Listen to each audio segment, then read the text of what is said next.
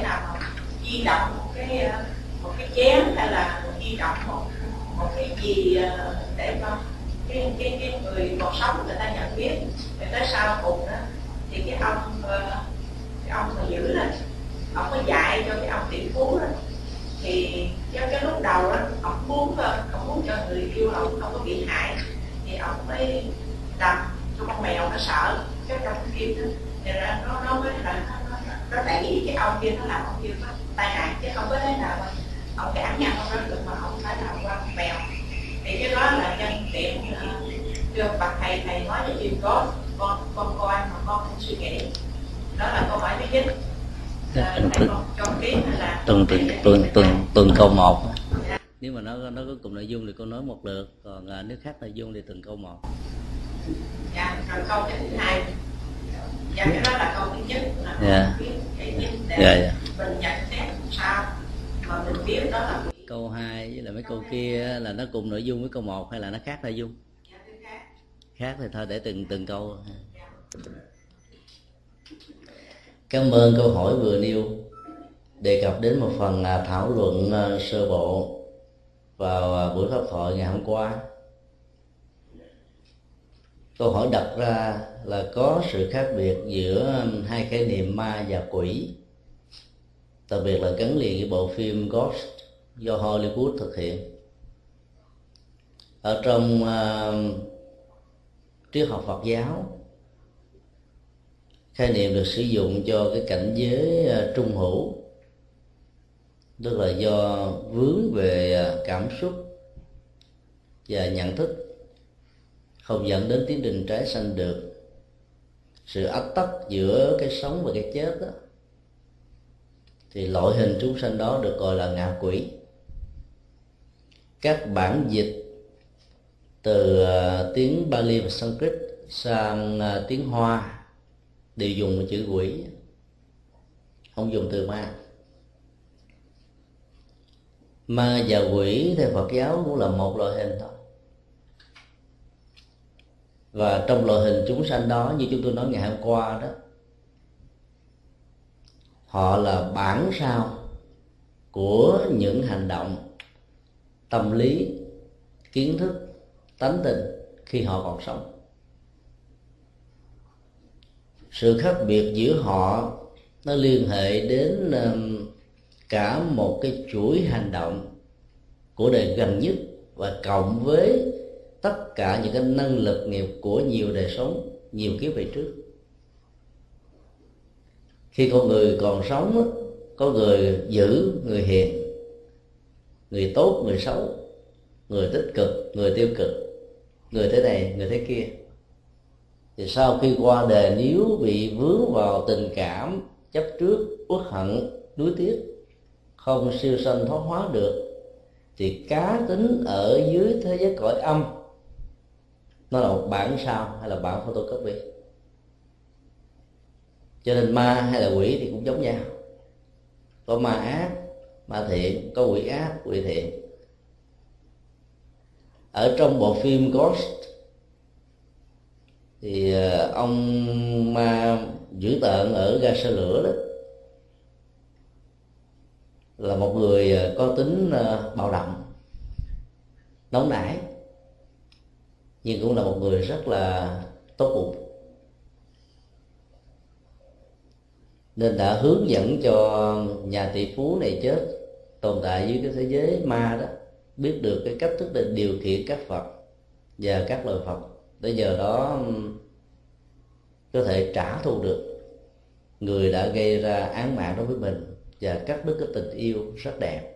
Mà lẽ ra nó phải được uh, trổ hoa kết trái bằng hôn nhân.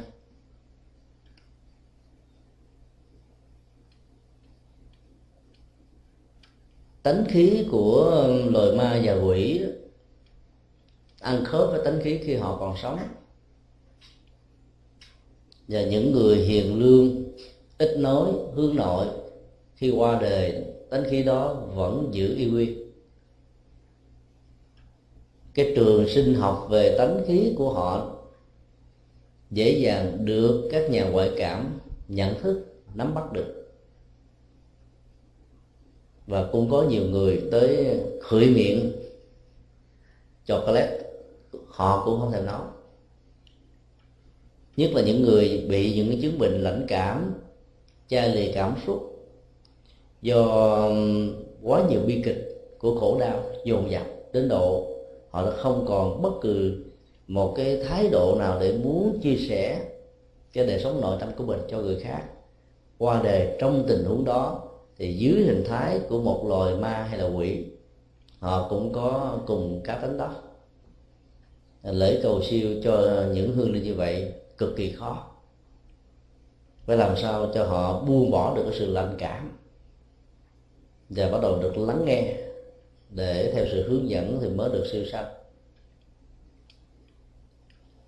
do đó từ từ góc độ của nhà Phật đó, thì ờ, ma hay quỷ không quan trọng nhưng ở trong dân gian và trong các loại văn học về ma đó thì người ta phân biệt ra ma là hiền quỷ dữ.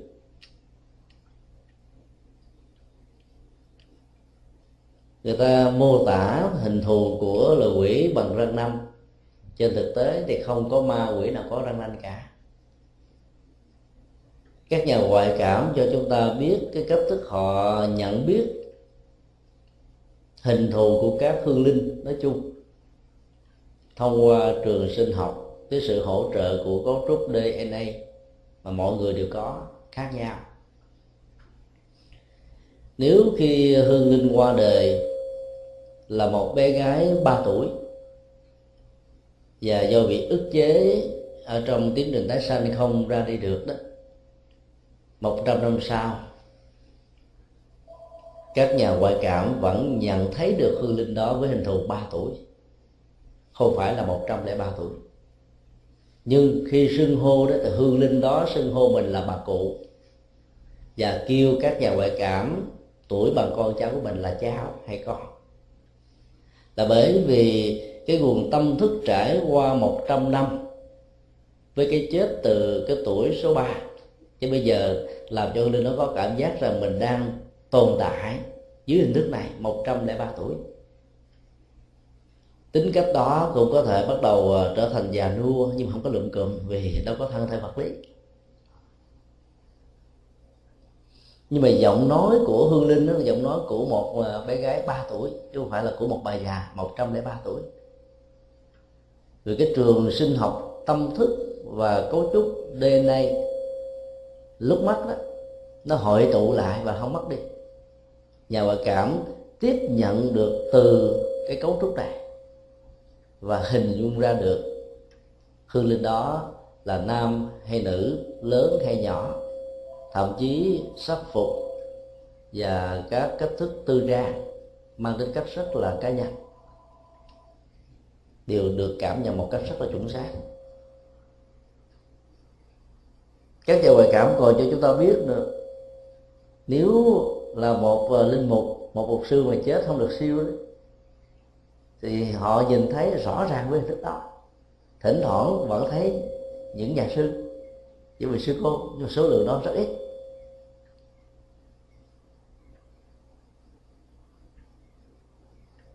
Do đó bàn đến cá tính của họ là chúng ta bàn đến cả một cái cấu trúc tâm lý học. Bao gồm bốn phương diện, thọ, tưởng, hành, thức. Thọ là dòng cảm xúc, tưởng là tiến trình ý niệm hóa hành là, là tâm tư và thức là sự phân biệt.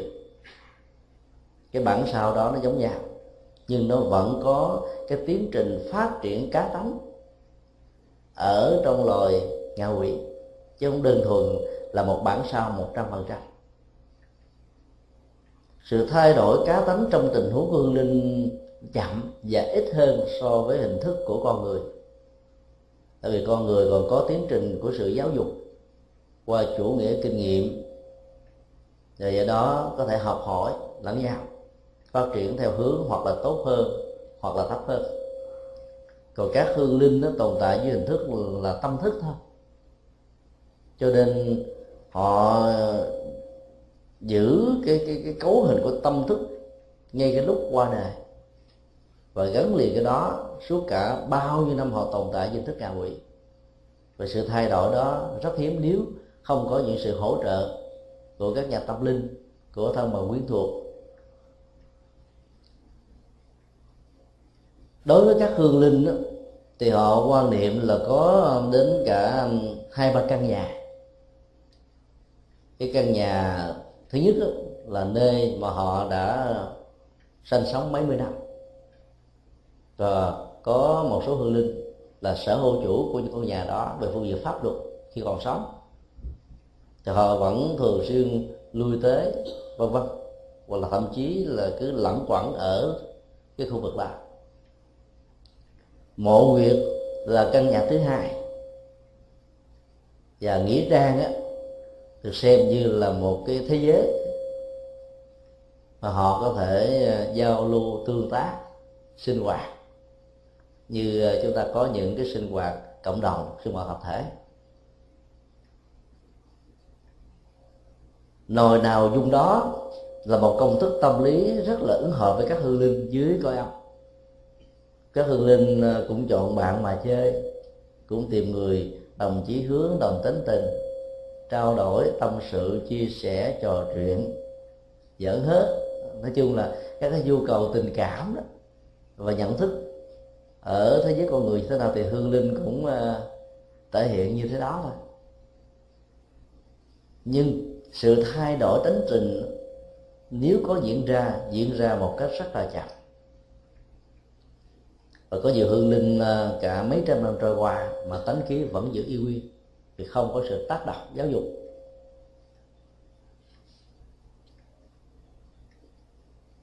Phần thứ hai, nội dung của câu hỏi đó, nó liên hệ đến à, cái cách thức mà hương linh tác động đến môi trường thông qua một cái vật trung gian có thể là một ờ, con vật nào đó tạo ra một tiến trình bấn loạn về tâm lý, dẫn đến sự khủng hoảng và do đó tác nhân hay là kẻ thù tạo ra cái chết mà hư linh đang muốn trả thù đó có thể bị rơi vào cái tình trạng khủng hoảng và do đó tai nạn diễn ra. Như đã được mô tả ở trong phim The Ghost là một dữ liệu hết sức là phù hợp với tinh thần kinh điển của nhà Phật. Lý do chính đáng nằm ở chỗ vì các hương linh không có cấu trúc thân thể vật lý, mà chỉ còn là một cái trường sinh học tâm thức. Cho nên hương linh không thể cầm các vật liệu và tác động chúng như chính con người với bàn tay khối óc và cái năng lực sức khỏe tồn tại trong sinh mạng có thể làm những gì mà con người có thể làm. Cho nên cái năng lực chi phối điều khiển ở một mức độ nhất định nào đó, đó chỉ có thể xuất hiện ở các hương linh có sự thực tập. Mà sự thực tập được đưa ra trong bộ phim The Ghost là về tâm thức. Cái ông à, được xem như là quỷ trong bộ phim đó ở ga xe lửa đó ông nóng tính ông dữ dội ức hiếp theo tinh thần ma cũ ăn hiếp ma mới đánh cho ông à, triệu phú này nhiều tử rồi sau đó thương tình quá mới chỉ. Cái nguyên nhân của phần hướng dẫn chúng tôi có xem bộ phim này cách đây vài năm không nhớ. Nhưng mà đại khái ý là nằm ở chỗ đó. Ông bảo rằng là cái thế giới của cõi âm đó nó nằm ở chỗ là vận dụng tâm thức để điều khiển và chi phối. Và nếu một cái ức chế về sự điều khiển này nó xuất hiện đó, thì sự điều khiển đó không được thành công. Và hương linh triệu phú này đã thực tập vài lần, cuối cùng làm được. Có khi làm được, có khi không. Giống như dương quá sử dụng cái chiêu nhất dương chỉ khi khi được đó thì đối thủ thất bại, khi không được người ta đánh nhường thử. Đó là cả một cái quá trình à, huấn luyện tâm thức thôi. Và không phải bất kỳ một hương linh nào cũng có thể làm được điều đó. Có các hương linh khi còn sống, cái cấu trúc à, tâm thức nhạy cảm thì dễ dàng thực tập những bài thực tập này. Còn các hương linh có tánh khí trì độn, thì thực tập phải trải qua một thời gian khá lâu, mà phần lớn là khó có thể thành công. Và đó cũng chính là cái điều may mắn đối với thế giới loài người. Nếu hư linh nào cũng có thể làm được điều đó một cách dễ dàng đó cho thế ăn oán giang hồ dẫn đến sanh và tử có thể làm cho những người còn sống vốn đã từng tạo ra nỗi khổ niềm đau một cách bất đắc chỉ hay cố tình, bị các hương linh đó trả thù và đời sống của con người sẽ khó có thể được bình an. Có thể cái cái cái ờ, số lượng tỷ lệ của các hương linh có thể làm được việc này nó khoảng là không phải không không phải mấy phần trăm. Chúng ta giả đoán như vậy thôi. Vì chúng ta dựa vào cái cái cấu trúc của tâm thức. Là hương linh đang bị sự khủng hoảng. Tâm thức đó bị hoang mang không ổn định. Cho nên cái năng lực điều khiển chi phối đó để thực hiện đó sẽ có có thể được thực hiện. Và thứ hai là không có thân thể vật lý tay chân, ngôn ngữ như con người. Cho nên sự thành công rất là ít.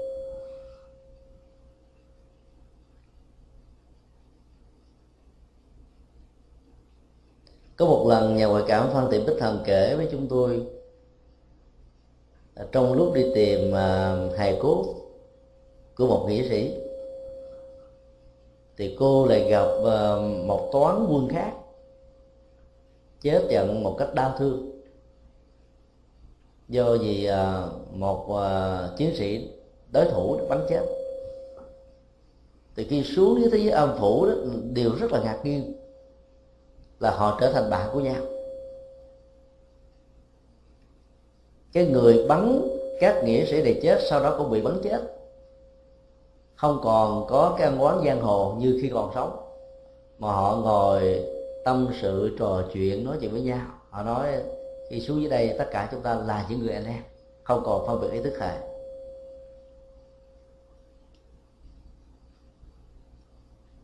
và cũng có những cái tình huống các hương linh tiếp tục bắn nhau.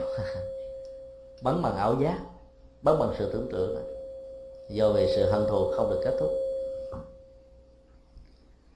Thì những tình huống như thế nó bộc lộ được một phần nào đó cá tánh của các hương linh. Và sự bộc lộ đó là điều mà chúng ta có thể tin được. Bởi vì nhà ngoại cảm làm công việc thông ngôn mô tả lại những gì mà hương linh nói bằng trường sinh học tâm thức của họ. Thân bằng quyến thuộc của các hương linh này còn sống ngồi chứng kiến, cảm nhận được sự mô tả này. Và thừa nhận đó là sự thật, là bởi vì nội dung mô tả đó, nó ứng với những gì đã diễn ra trong hoàn cảnh gia đình của những người đó. Và buộc người họ phải tin đó. Cách xưng hô, thậm chí là tánh tình tình cảm thái độ ứng xử giữa những người thân với hương liệu với nhau họ biết hết và họ tường thuật lại cho nhà ngoại cảm. Nhà ngoại cảm lặp lại điều đó.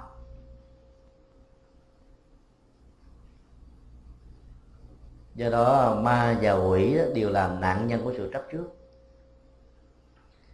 Khi còn sống tánh khí lòng sân nhiều đó thì khi chết hương linh đó cũng còn lòng sân nhiều. Và thỉnh thoảng đó, họ cũng nguội lạnh suốt thì dựa vào cái cấu trúc tâm thức này đó, chúng ta có thể thấy rằng là cái hoạt dụng ờ, thọ tưởng hành thức của các hương linh vẫn diễn ra một cách bình thường. Cho nên nương vào đó mà chúng ta có thể hỗ trợ và phân tích về những thứ này để xem hương linh bị dính chấp dẫn đến tình trạng bị đọa ở trong thế giới gà quỷ. Có cơ hội để tháo gỡ sự dính chấp có hương linh chấp về cảm xúc. Cảm xúc khổ đau, uất hận, bị khủng hoảng, thù hằn trả đũa. Cho nên đã lưu giữ cái mệnh sống của mình lâu dài dưới cảnh giới này. Có hương linh quen với sự tưởng tượng. Ví dụ đang làm công tác nghiên cứu ở trong các phòng thí nghiệm hay là đang tưởng tượng, phát minh, sáng kiến, tư duy, nhận định, đánh giá và cái chết diễn ra thành lịch. Thì khi chết các hương linh đó vẫn còn thói quen tưởng tượng và họ sống với cái này rất mạnh. Họ làm cho họ có cảm giác bay bổng, hạnh phúc, vân du ở ờ, khắp mười phương cõi. Và những hương linh như thế thì rất là khó độ vì họ vừa nghe mình ờ, hỗ trợ tâm thức vài ba câu rồi họ dọt mất tiêu. Rồi sau đó thấy buồn buồn quá quay trở lại để tiếp tục gan cũng có hương linh đó, bị cái bệnh trầm trầm tư mặc tưởng. Hay là nguội lạnh về tâm thức. Và mình ờ, phải hỗ trợ rất là nhiều mới có thể phá vỡ được cái sự nguội lạnh đó. Do đó, các hỗ trợ về các phương diện này nó rất là cần thiết anh cho nhỏ nó xuống nó bị bị vang. À, xin à, đi câu hỏi kế tiếp.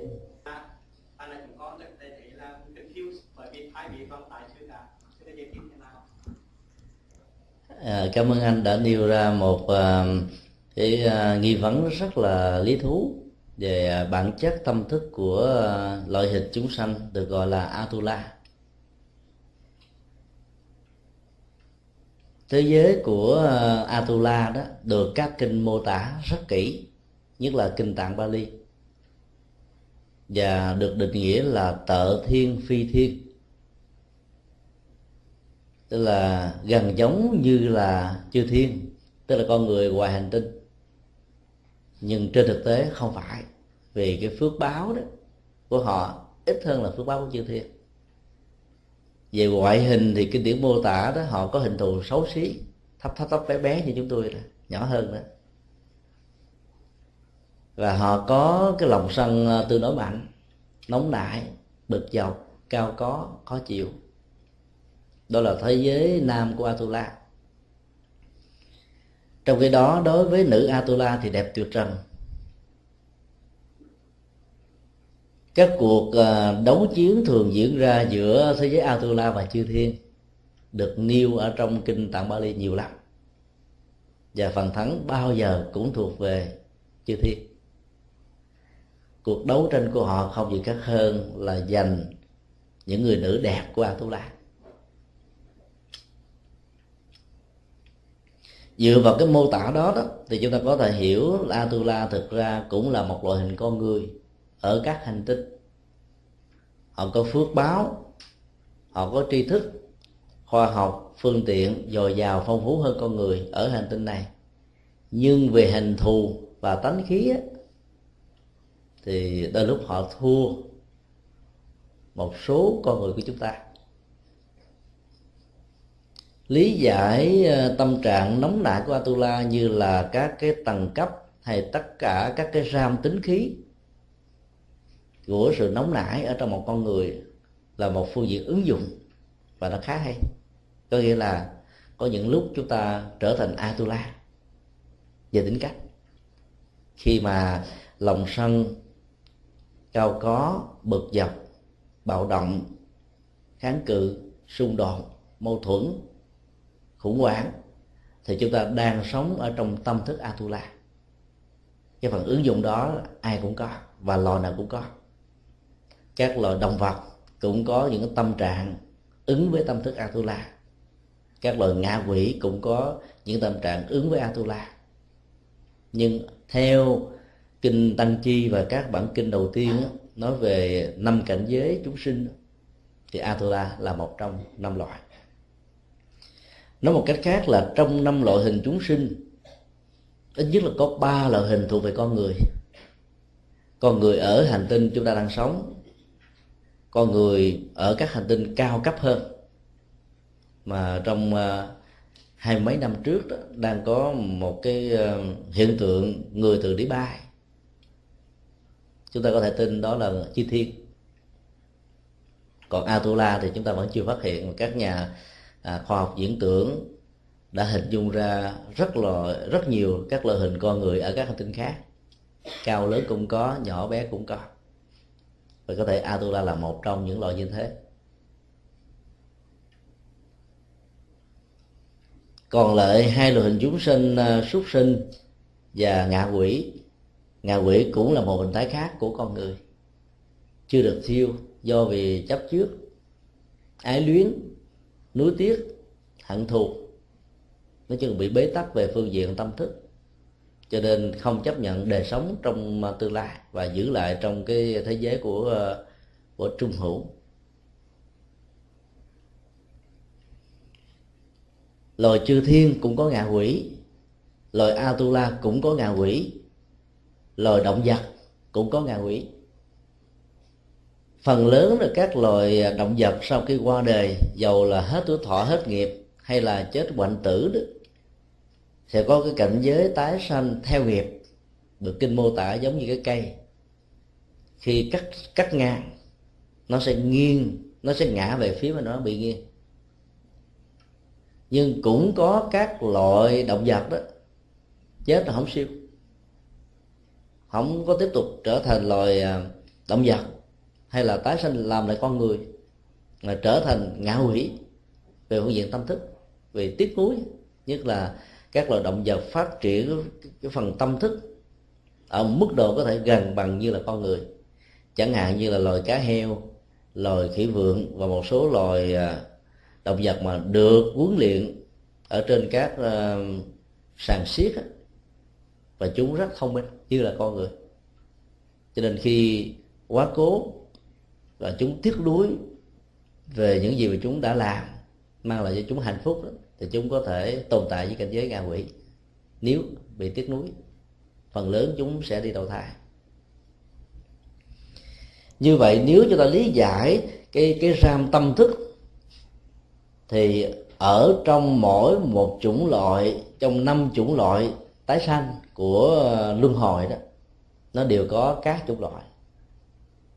Ví dụ, trong con người cũng có những ram tâm thức ứng với chư thiên ứng với atula, ứng với ngạ quỷ, ứng với súc sinh. Chúng ta thấy cái này rõ lắm. Có nhiều người tâm tánh cao thượng, hiền hòa, nhân hậu, thuần phát chân chất, làm và sống với tinh thần vô ngã vị tha, mặc dầu họ không hề là phật tử. Thì chúng ta hiểu họ đang sống với cảnh giới của chư thiên. Có những người đang sống với tâm nóng nảy, cương trực, hùng dũng, bất khuất và mang lại biên cương bờ cõi với sự thanh bình. Thậm chí họ sẵn sàng hy sinh luôn cả mạng sống của họ chúng ta thấy họ như là những người atula. Và có những người tối ngày chỉ tập trung vào chủ nghĩa hưởng thụ. Mọi thứ trong cuộc đời này là chỉ có ăn, mặc, ngủ ở cái chiều rất thấp, là nặng về phần dục và nó có phần hướng về phần tình thì chúng ta có thể hiểu uh, cái khuynh hướng đó sẽ dẫn thế thái độ chấp thủ làm cho họ keo kiệt bỏn sẻn tiếc nuối tài sản không dám chia sẻ với bất kỳ ai dầu cho uh, bất kỳ một ý nghĩa soi nào họ đều không quan tâm thì chúng ta có thể hiểu rằng là họ đang sống trong cái ram tâm thức của ngạ quỷ.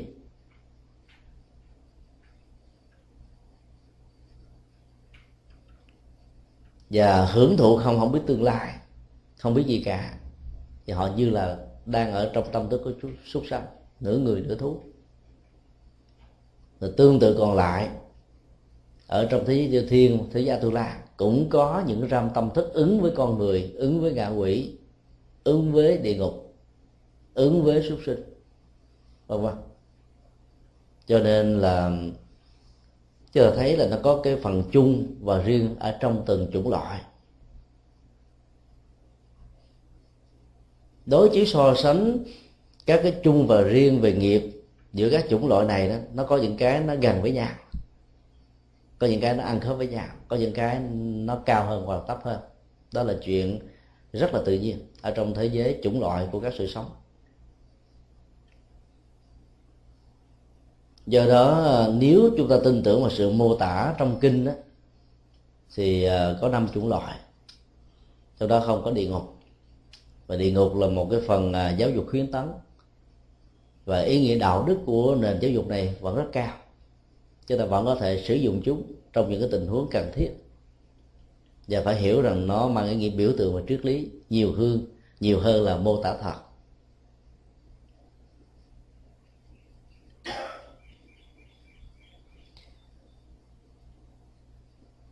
Cuộc chiến giữa thế giới Atula và chư thiên nó gắn liền với ờ, sự hưởng thụ tính dục.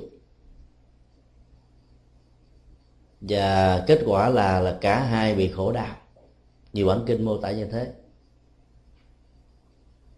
Kết thúc của các cuộc chiến thường dẫn đến sự ờ, tổn thất về phước báo trong ờ, thế giới của chư thiên và thế giới của Atula. Và đối với thế chư thiên nó, nó có thể biểu đạt qua năm tướng suy xuất hiện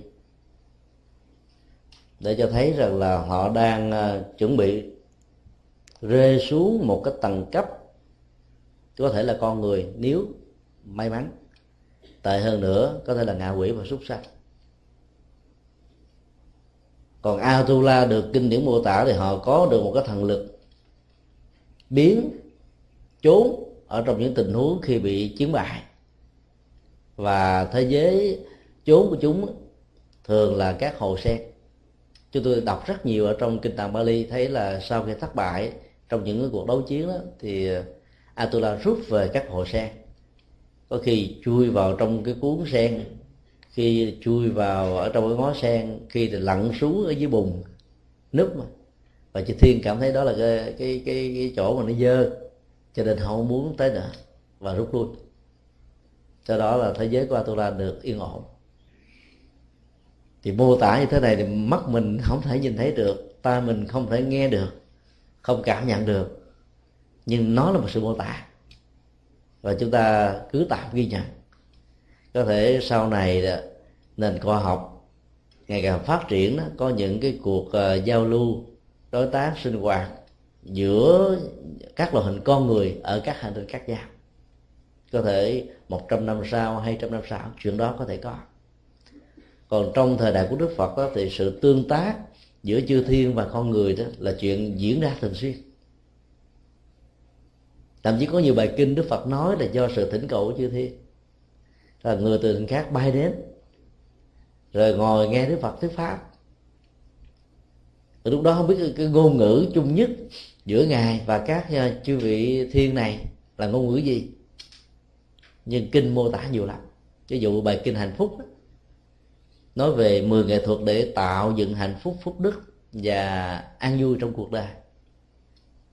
Đương cơ pháp hội của bài kinh đó không ai khác hơn là một vị à, thiên nam tử với hào quang chói lọi và muốn giúp cho nhân loại được hạnh phúc. Cho nên ông đã thỉnh cầu đức phật nói bài kinh đó như vậy dựa vào cái mô tả này chúng ta thấy là cái đặc điểm của thế giới chư thiên đó là ánh sáng và hào quang. Ánh sáng và hào quang tượng trưng cho trí tuệ mức độ thấp hơn nữa là tri thức. Khi mà con người tại hành tinh này phát triển về phương diện trí tuệ về tri thức đó, ở mức độ cao đó thì là lúc đó con người đang sống với cảnh giới của chư thiên. Chúng ta có thể nói à, hoa kỳ và một số quốc gia tiên tiến ở phương tây đó là chư thiên của cõi ta bà. Điều đó không sai. Vì khoa học kỹ thuật được phát minh tại đây. Và họ đang dẫn đầu thế giới về lĩnh vực này, bao gồm luôn lĩnh vực kinh tế. Và có một sức chi phối khá là lớn đối với thế giới của các quốc gia thuộc thế giới thứ ba. Thì Atula nó cũng như vậy.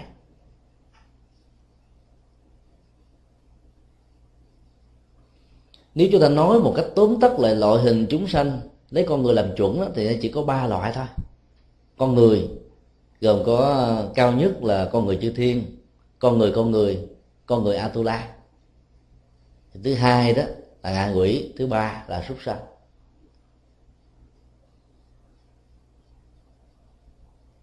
Các chủng loại này nếu bị luyến tiếc trong cái chết đó, thì đều trở thành ngạ quỷ nên cảnh giới nào cũng có ngạ quỷ.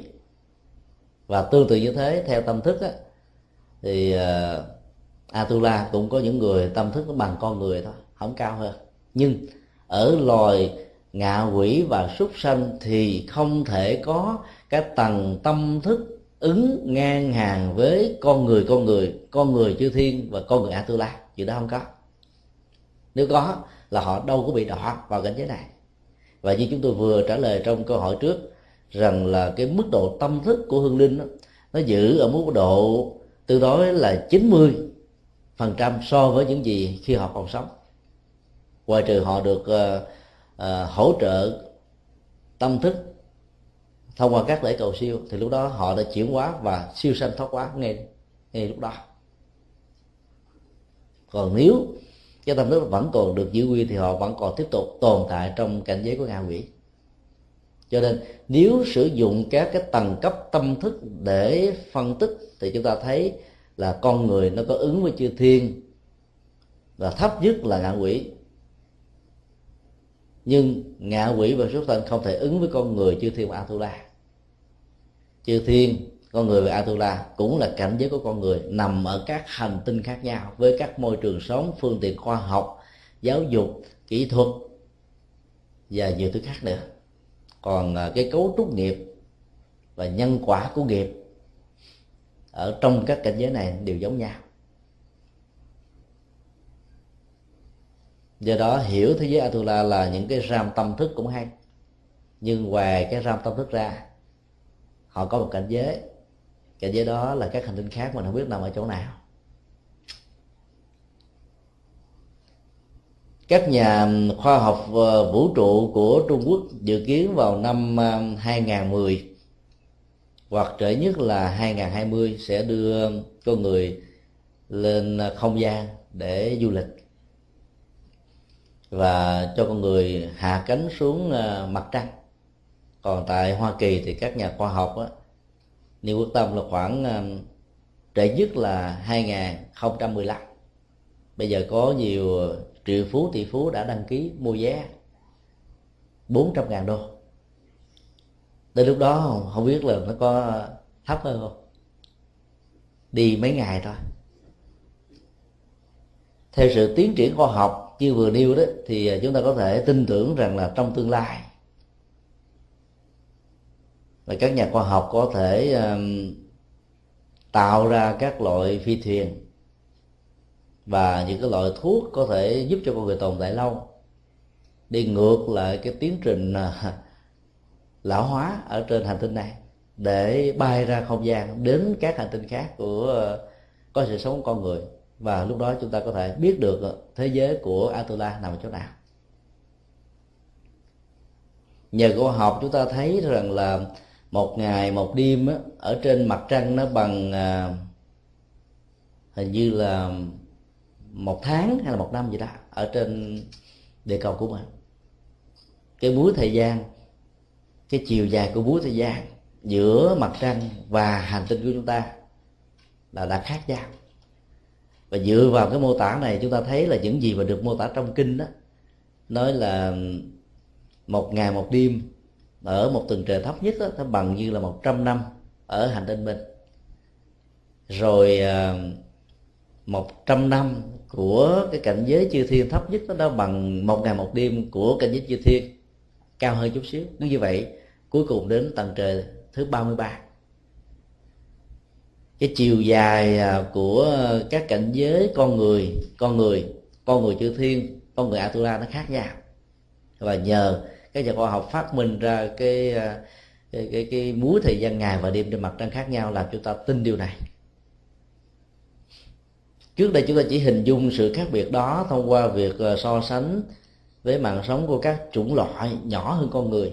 Ví dụ như loài mũi đó cả một đời sống của chúng đó nó chỉ tồn tại trong vòng có mấy ngày.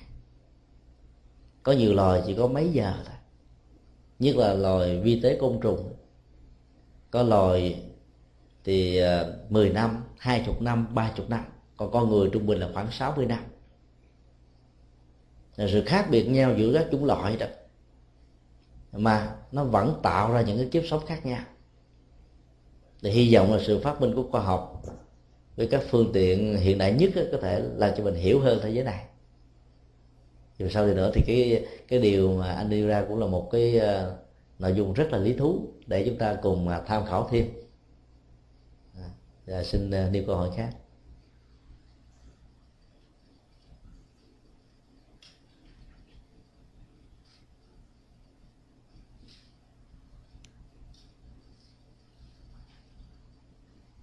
Quý vị ở dưới à, quý bác ở dưới có ai chia sẻ? Xin quý vị nêu dạ mời bác. Đến đây hiện tại bây giờ cái vấn đề tránh bây giờ là của khoa học là vấn đề stem cell thì cái sự sống thật sự, cái tâm thức, hay là nói rõ là cái vấn đề sinh học thì nó nó ngang tại đó. Nhưng mà vấn đề là chẳng hạn như là nói là linh hồn thì không phải là linh hồn cái gì giáo không chấp nhận kiểm soát nhưng mà cái cái phần tâm linh.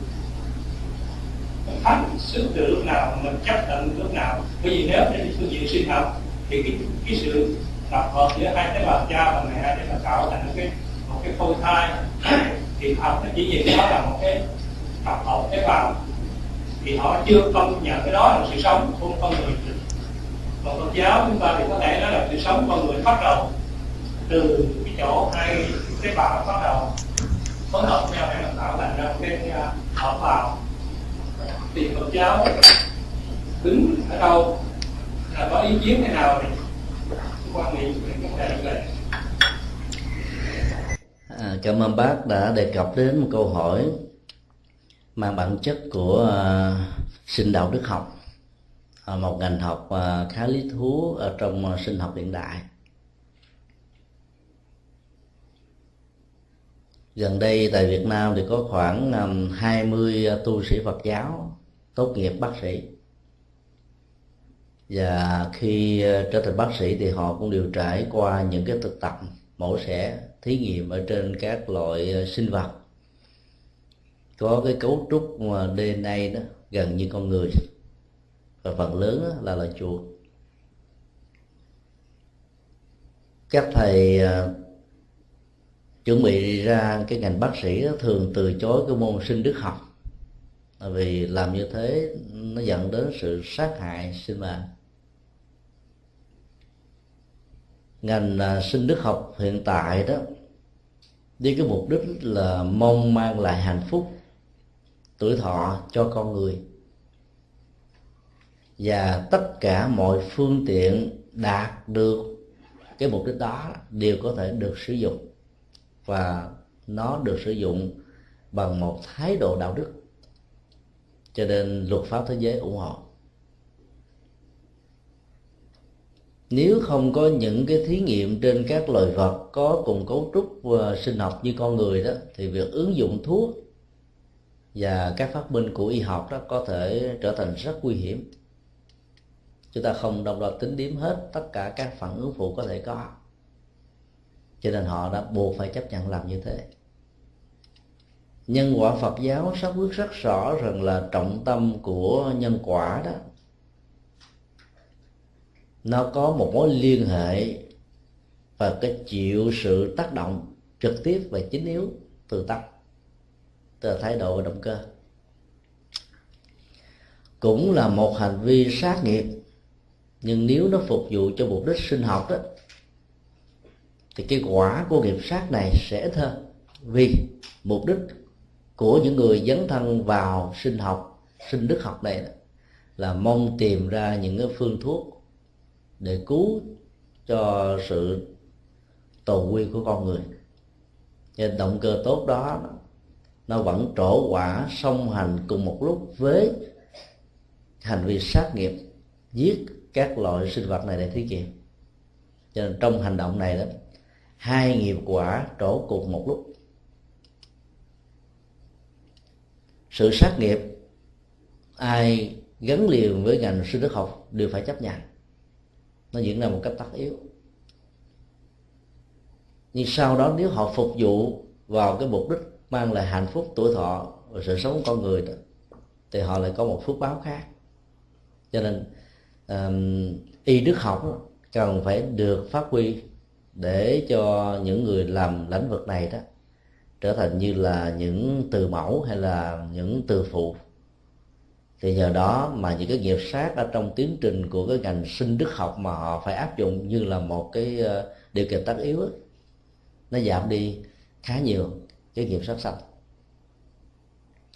Các vị tu sĩ Phật giáo trong thời hiện đại học và tốt nghiệp ra ngành bác sĩ đã xin miễn cái bộ môn sinh đức học và các trường ờ, y khoa tại Việt Nam cũng đã thông cảm việc đó. Cho nên trừ điểm một số nhưng lại cho họ những cái thí nghiệm khác để bù lại. Còn đối với các sinh viên y khoa khác đó thì họ buộc phải trải qua, nhưng mà có một số người cũng không làm việc đó được, nên họ bị đánh rớt môn này.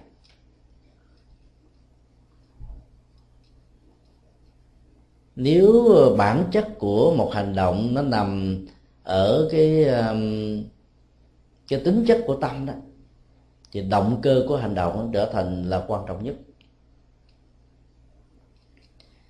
Khi các em bé được cha mẹ cho sử dụng các trò chơi điện tử như là một thú vui và giải trí sau những cái mùa học căng thẳng chẳng hạn như cách đây hai tuần nghỉ ờ, nghỉ hè cho uh, học sinh và phải sử dụng đến những cái trò chơi có bắn súng giết người. Chứ không chỉ thọ thọ chí tăng bồng, cảm thấy vui ở trên hành động này. Và nếu lúc đó đó, cái tâm thức này nó liên tưởng đến những cái hành động đã từng có giết người, giết các súc vật ở trong hiện tại hay là đời sống quá khứ, nó sẽ trỗi dậy và một hành động giết ở trên trò chơi điện tử này nó trở thành một cái nghiệp sát về phương diện tâm. Nếu người ta sử dụng các trò chơi điện tử liên hệ đến cái ngành cứu thương ngành uh, bảo vệ môi trường bảo vệ các loài động vật có yếu tố của lòng từ bi và trái tim nhân ái đó. Thì uh, tâm lượng của cái người chơi những trò chơi này nó sự được nhân cao và phước báo cũng được gia tăng. Theo cái thức như thế đó chúng ta có thể áp dụng cái công thức của um, tâm ở trong hành động hai người lính giết nhau trên chiến trường. Sự bóp cò và viên đạn đã được bắn ra cái chết đã làm cho chiến sĩ ở đối, đối phương nằm suốt vì giận quá. Người lính đang còn sống này cầm và nã vào à, thân thể của người bị chết đó một tràng ak bắn người đó thêm nhiều phát nữa. Thì cái nghiệp sát đó nó được tăng lên gấp nhiều lần mặc dù chỉ có một đơn vị mạng sống bị kết thúc, nhưng mà cái nghiệp sát đó, nó được thực hiện đến nhiều lần. Hoặc là mình giết một người đó chết rồi, sau đó mình dùng dao chặt đâm, rồi búa, mình nện xuống, mình nghĩ là mình giết cái đó lần thứ hai, lần thứ ba, lần thứ tư, thì cái nghiệp sát ở tâm này nó cũng tăng lên theo tỷ lệ thuận. Cách đây à, vài tuần lễ, cái sự kiện một sinh viên triều tiên bị tâm thần bắn chết à, các sinh viên khác thì trong tình huống đó đó, nó có thể cái động cơ không phải là do vì giận mà giết, không vì do thù mà giết, không phải do si mà giết, mà do vì cái tâm thức không còn được điều điều khiển một cách đúng, giết. Thì cái động cơ của sự giết này nó nhẹ hơn. Nhưng cái hậu quả của sự giết đó chúng ta thấy là mang lại biết khổ đau cho biết bao nhiêu gia đình. Một nỗi kinh hoàng cho các trường học của mỹ và của thế giới nói chung thì trong tình huống đó đó chúng ta có thể thấy rằng là cái nghiệp vô tình đó, nó sẽ tạo ra những cái quả vô tình. Và bản thân tác giả tạo ra những cái nghiệp vô tình. Trong đó bao gồm luôn hành động giết hay là những hành động bất tiện do trục trặc à, bộ não bị mát bị thần kinh hay là bị tâm thần gì đó. Thì cái hậu quả của người đó vẫn phải tiếp nhận gần như là 90 phần trăm so với một người giết có chủ ý của lòng sân vân vân. Là bởi vì ở đây hương linh đó có thể có ảo giác gì đó trong tâm. Ảo giác đó có thể nghĩ rằng những người uh, sinh viên bạn bè và thầy giáo của mình là kẻ thù của mình trong một lần kiếp nào đó và họ giết để thỏa mãn để hạnh phúc. Vì sau khi sinh viên đó giết xong rồi anh ta cũng chết nên không ai biết là trong lúc mà anh ta giết đó, anh ta có cái tâm trạng như thế nào nói tóm lại là bản chất của động cơ đó, nó quyết định cái tính chất nặng hay nhẹ của cái quả. Chứ không đơn thuần chỉ là cái kết quả của anh động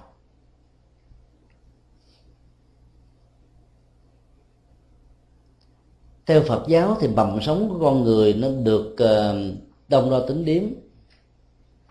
Khi mà hai vợ chồng hay là giữa một người nam và nữ có quan hệ giới tính và hương linh này chết. Lập tức đi vào ngay cái nơi giao giao giao tiếp của dục đó, để tạo thành một mầm sống mới được gọi là phôi. Thì mầm sống đó đã được đông đo tính điểm thành là một đơn vị.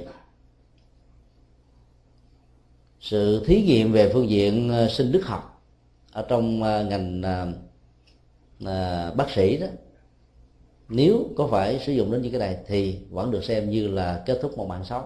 Nhưng cái hậu quả của sự kết thúc đó nó nhẹ hơn, vì mạng sống này nó chưa đáng kể lắm.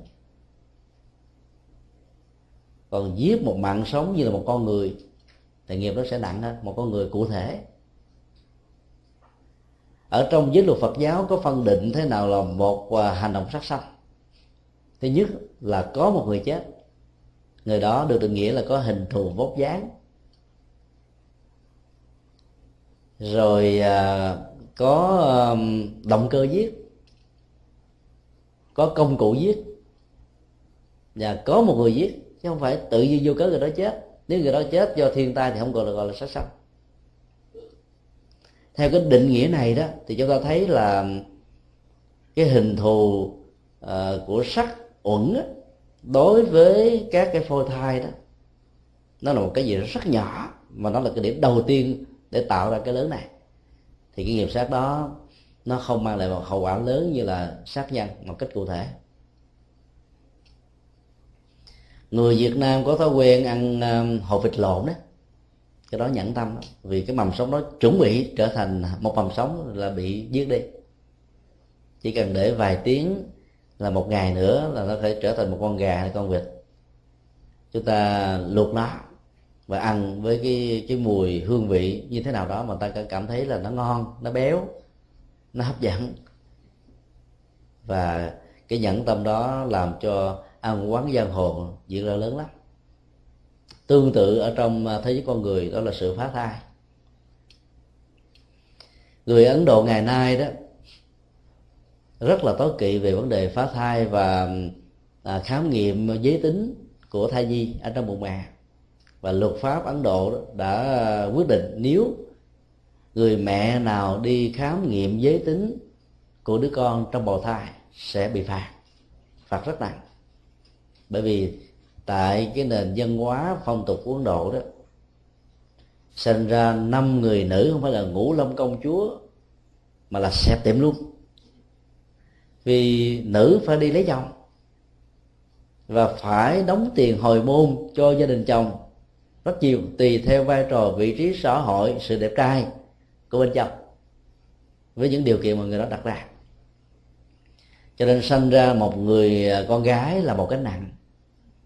Và nếu là nhà nghèo đó, sanh thêm một đứa nữa, thì cả gia đình đó ngóc đầu lên không nổi, nếu thương con thật sự. Cho nên nhiều gia đình bế tắc trước cái phong tục sai lầm.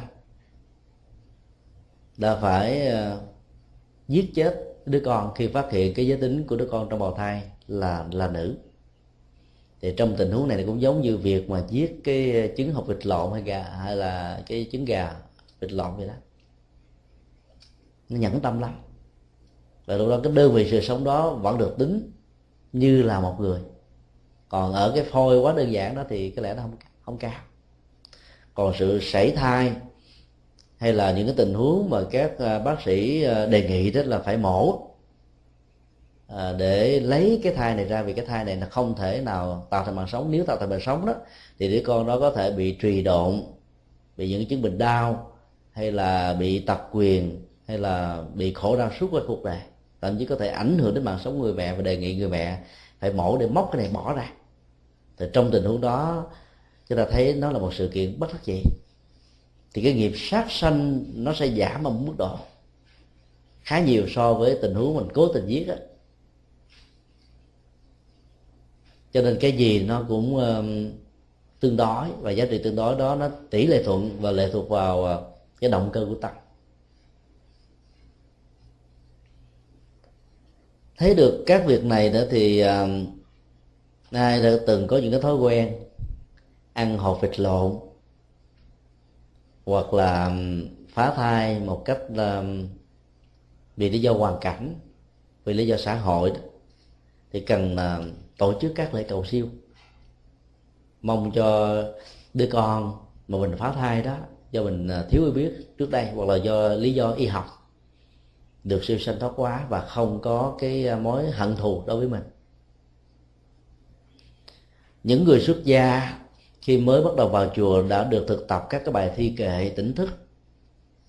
Trong đó có một bài kệ mà mỗi sáng thức dậy đó, ai cũng phải đọc thuộc lòng. Vừa bước cái chân xuống cái giường thôi là phải đọc bài kệ này. Nếu mỗi bước chân đi của tôi, tức là người đang thực tập, dẫm đạp lên mạng sống của các loài côn trùng vi tế mà tôi không còn có cách nào khác để tránh được vì tránh ở chỗ này thì dẫm đạp các côn trùng ở chỗ khác. Thì tôi xin các vị côn trùng hãy nương vào pháp vật niệm màu. Không có quán hận đối với tôi và siêu sanh thoát quá về tây phương cực lạc. Cái thực tập như thế đó, nó nó đối với rất nhiều người là không cần thiết, nhưng nó giúp cho hành giả nuôi lớn được cái lòng từ bi. Mỗi ngày thực tập như vậy thì lòng từ bi mình nó được tăng trưởng. Và mình thấy rằng là nếu mình lỡ mà phải kết thúc mạng sống của ai mình mong người đó nương vào cái này để được siêu sanh. Để hận thù nó không được kết nối từ đời này sang đời khác.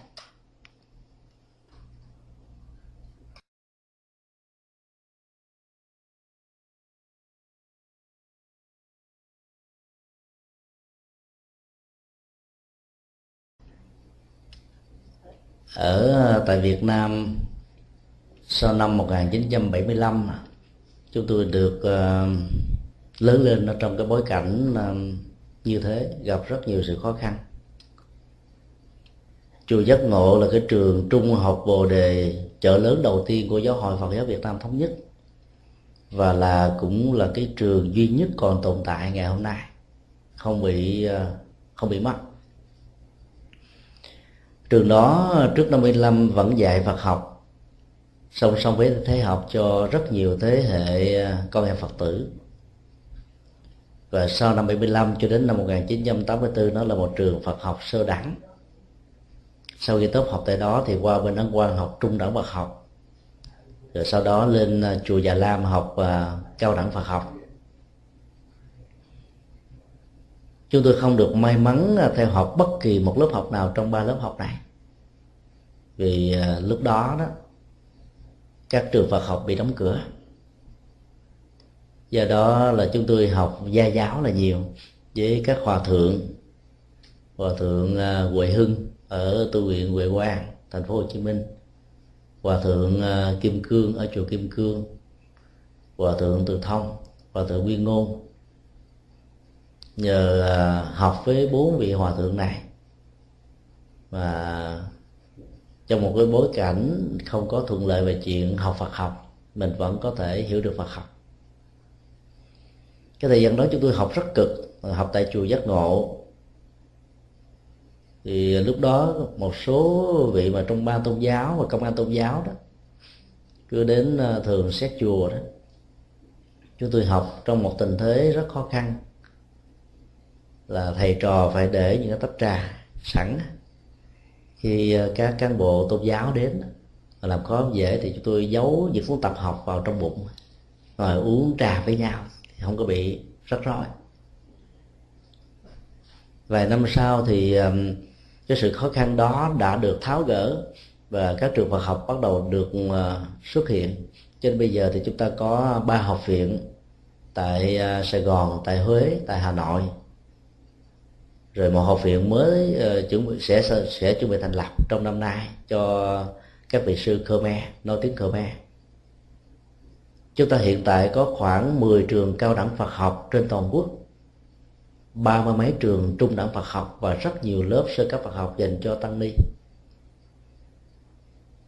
Nhờ học các cái lớp gia giáo suốt cả mười mấy năm như vậy sau khi vào các trường Phật học thì ờ, chúng tôi có được một nền tảng căn bản và tiếp tục học. Cho đến năm 94 thì sang Ấn Độ du học, nhưng không học Phật học nữa, chúng tôi học triết học Đông và Tây. Dạ, tốt nghiệp uh, tiến sĩ vào năm ờ, uh, 2001 trở về giảng dạy Phật học cho các trường Phật học tức là cho thế hệ tăng ni đàn em của mình.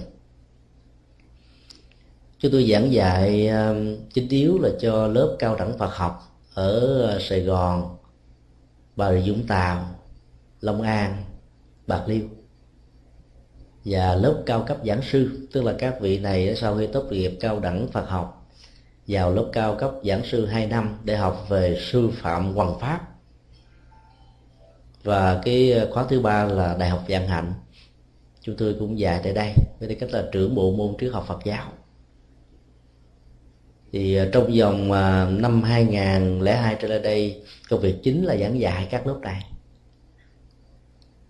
Còn việc giảng dạy chia sẻ pháp thoại tại các giảng đường đó, cho các phật tử thì ít hơn.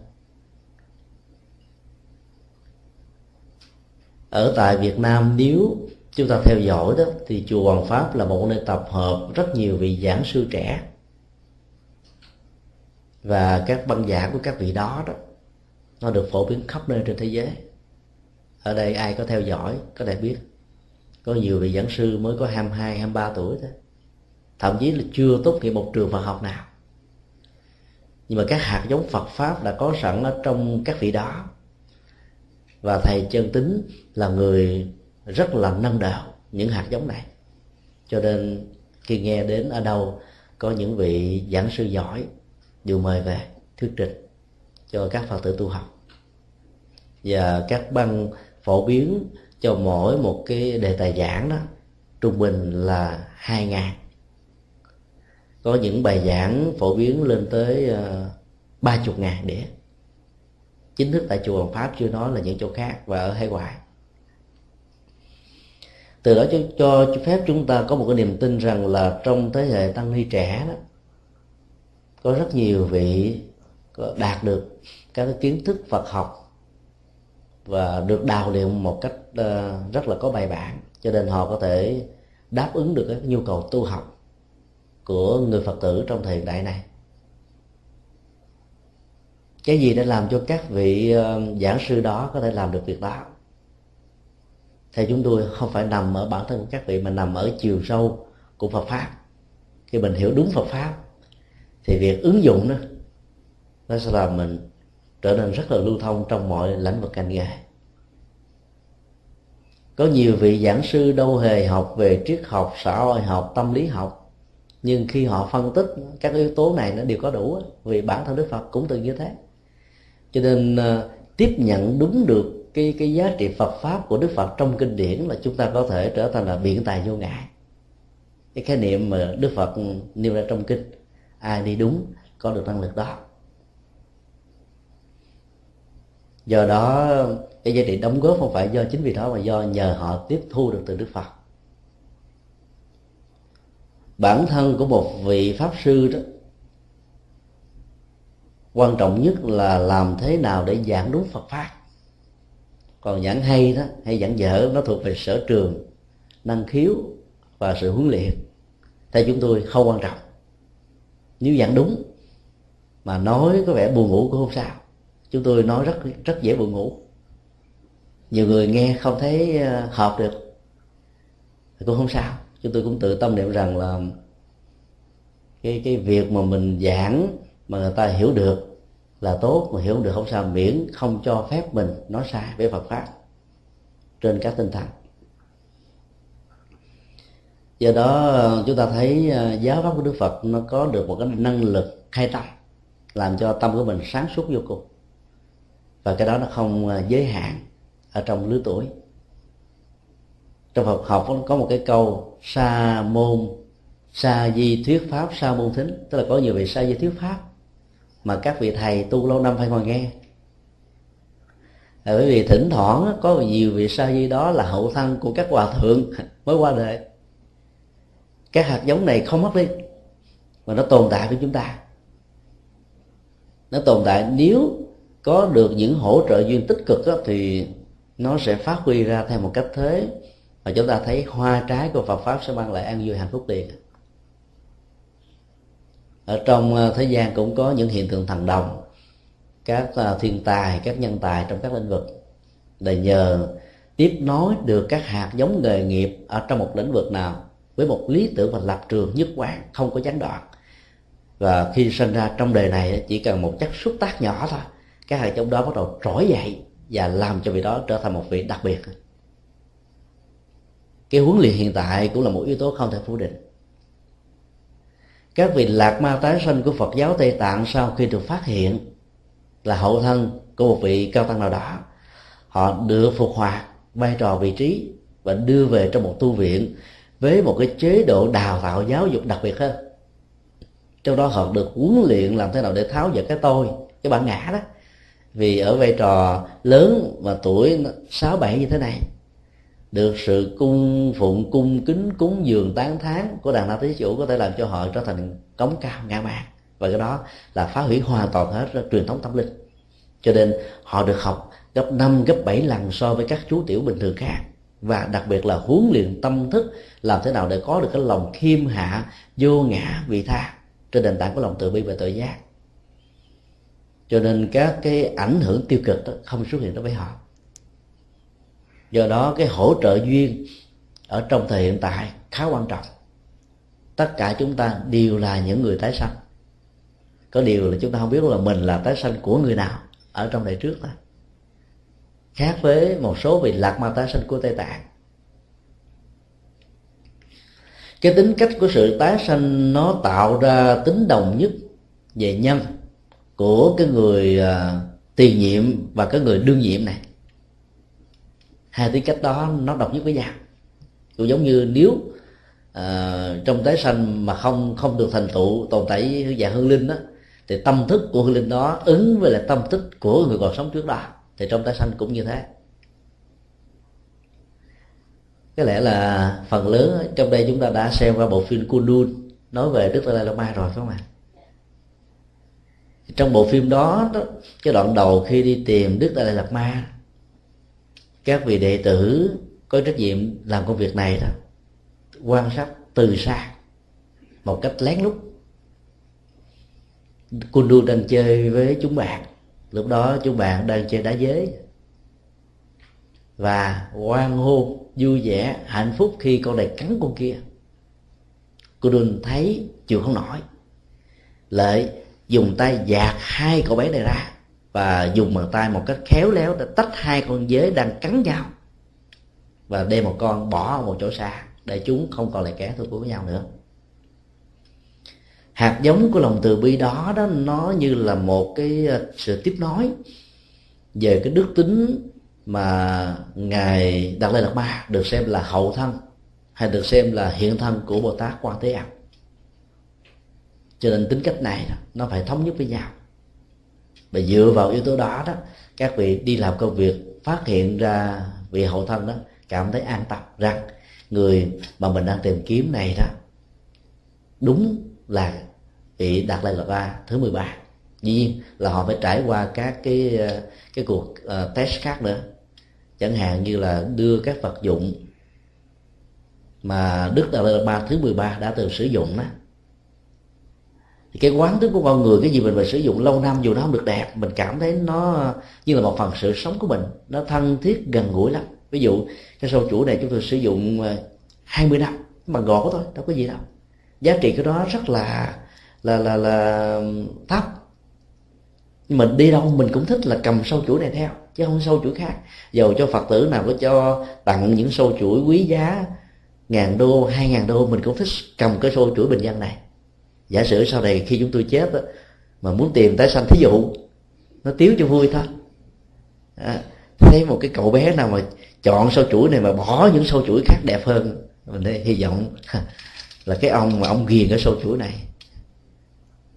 Thì bằng cách thức đó đó người ta đã làm đối với đức đà lạt ma ví dụ như là cái mắt kiến cũ kỹ của ngày thứ 13 bên cạnh đó làm các mắt kính khác như một bản sao chỉ có ai là tác giả của nó mới biết là cái nào cái thiệt cái nào cái giả, và những mắt cứ đẹp hơn. Nhưng Kundun chỉ chọn lấy cái mắt kính cũ kỹ cận thị của ngày thứ 13 sau đó là cái cây gậy đầu rồng. Khi đậu các cái test này đó, thì người ta cảm thấy an tâm.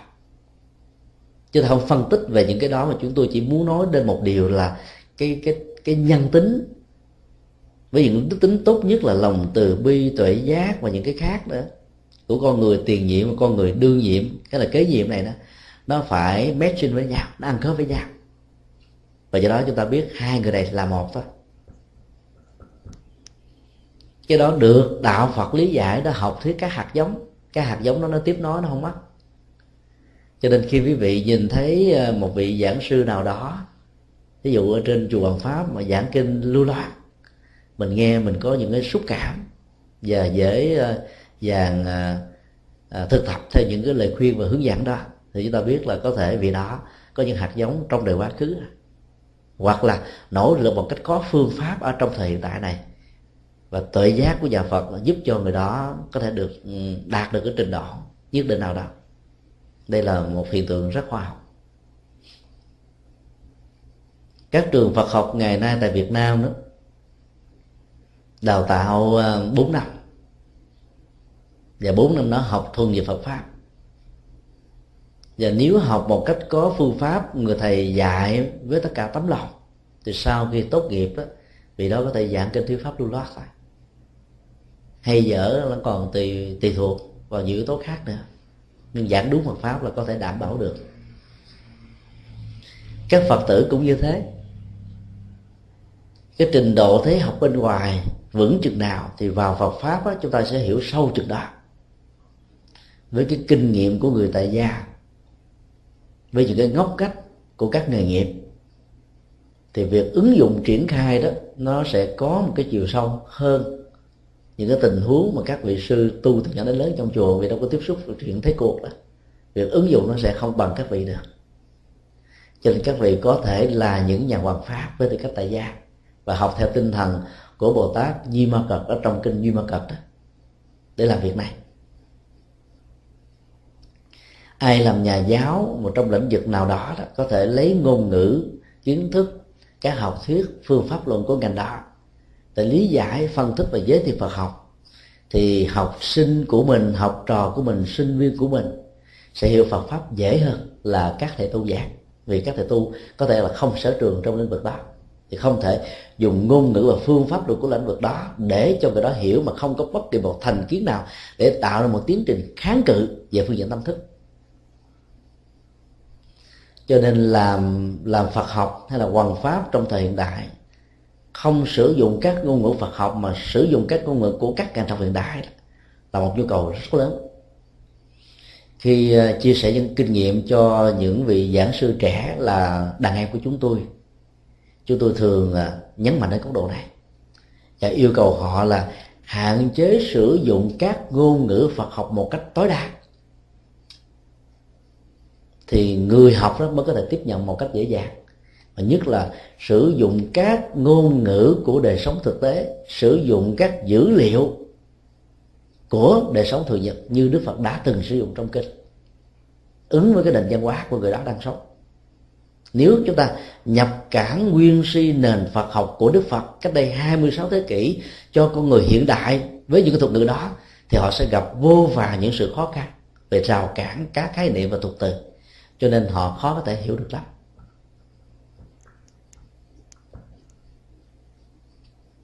Và nếu chúng ta chấp nhận điều này, thì mỗi một vị tại đây có thể trở thành một vị pháp sư, chia sẻ Phật pháp cho người thân, người thương những người cộng sự đối đối tác trực tiếp hay là gián tiếp với mình. Những người bán uh, thực phẩm chay nhà hàng chay cũng là một cách thức quan pháp. Giới thiệu về hạt giống từ bi. Mà những người khác tôn giáo đến đây ăn cô không cần phải biết rằng đây là một hàng chay của đạo phật. Rồi hạt giống đó được truyền vào một cách rất là vô tình từ từ phát triển. Khi hữu duyên nó sẽ phát triển ra làm cho nhân tính người đó được thăng hoa. Chúng tôi được biết nhà hàng Adi Nguyễn đã nhiều năm nay tổ chức những buổi pháp thoại. Khi thấy các vị thầy ở các nơi khác đến và mời uh, các thực khách người phương Tây và người Việt Nam đến đây nghe. Như vậy cái chức năng của nhà hàng chay không phải là để thỏa mãn một cái nhu cầu khẩu vị của việc ăn chay như là một cái nền văn hóa ẩm thực mà còn là một cái địa điểm hoàn pháp. Áp dụng cái công thức đó, chúng ta có thể làm theo cái ngành nghề sở trường, vị trí và hội sò xã hội của mình. Và mình vẫn có thể làm thành công. Và làm như thế đó thì đạo Phật sẽ được mở rộng, ảnh hưởng rất là tích cực ở trên ờ, thế giới này, trong xã hội này. Có những giới hạn mà vị xuất gia không thể nào vượt qua được vì nhà nhà tu không thể đi vào chợ búa, ngồi giảng kinh thuyết pháp, không thể ngồi kế các bạn hàng, chữ thề, đánh lộn để tâm sự. Thỉnh thoảng có những vị làm việc này hiếm lắm. Còn chúng ta, cái cơ hội đó nhiều hơn. Một cách bất đắc dĩ, hay là do nghề nghiệp mà mình phải giao giao xúc giao tế tiếp xúc, chúng ta có thể truyền Phật pháp cho họ được.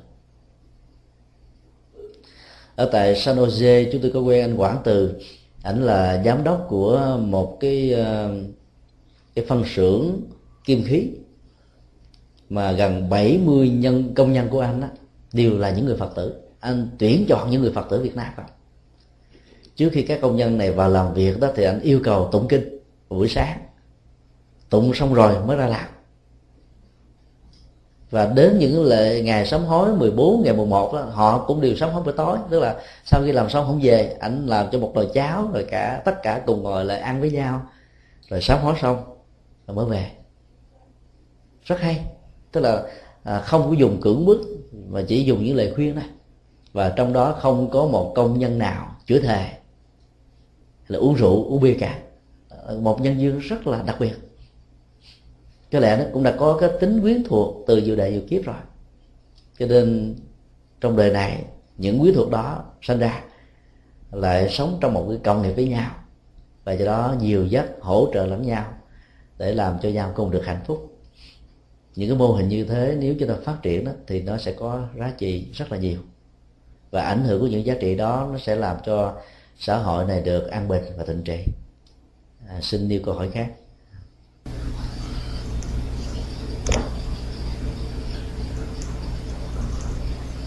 Dạ yeah.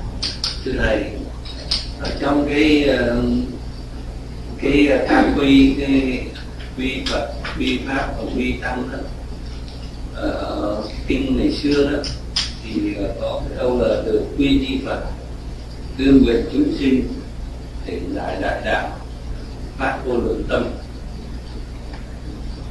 thì bây giờ đó dịch ra tiếng việt đó, thì là thay vì chữ là phát vô lượng tâm thì phát lòng vô thường thì cái vô lượng tâm cái lòng vô thường khác nhau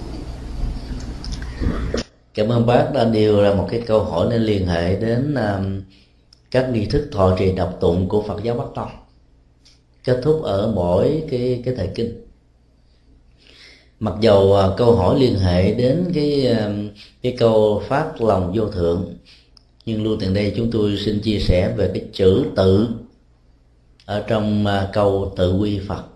Vì à, cái này nó dẫn đến nhiều sự hiểu lầm và do đó nó có thể có những cái à, ảnh hưởng tiêu cực ở trong sự hành trì.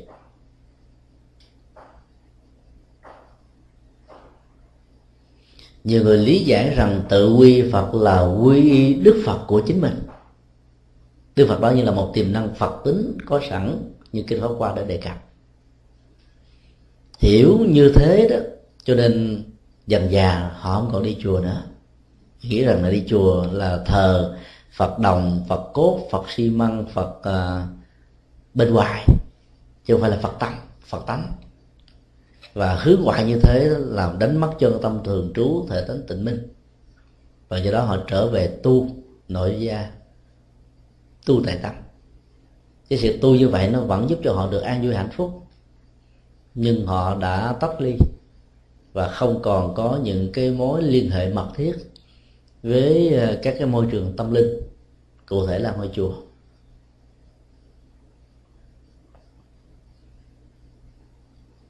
Chữ tự ở trong tự quy phật á, là đại từ nhân sư ngôi thứ nhất. Tự mình có nghĩa đơn giản như vậy. Dịch trong tiếng việt là con tại sao các tổ trung hoa đã sử dụng cái chữ tự mà không dùng cái chữ ngã? Ngã là tôi. Là bởi vì nếu dùng chữ ngã là ý niệm về cái ngã, cái tôi đó, nó xuất hiện ở trong cái hành động đảnh lễ và thực tập. Thì cái ngã đó nó trở thành như là trục sai được quan trọng hóa, được cường điệu hóa. Cho nên sự tu tập nó sẽ không có kết quả. Do đó, tránh việc sử dụng khái niệm ngã để dẫn đến ngã tưởng các tổ đã dùng chữ tự. Nó không không có liên hệ, không có tạo ra ý niệm về cái tôi. Và do đó giúp cho các hành giả thực tập chuyển hóa cái tôi trong các phương thức hành trì. Và ở đây là lễ tam tự quy, một cách có kết quả. Đức phật ở trong việc sử dụng ngôn ngữ đại từ nhân sư thứ nhất của ngài.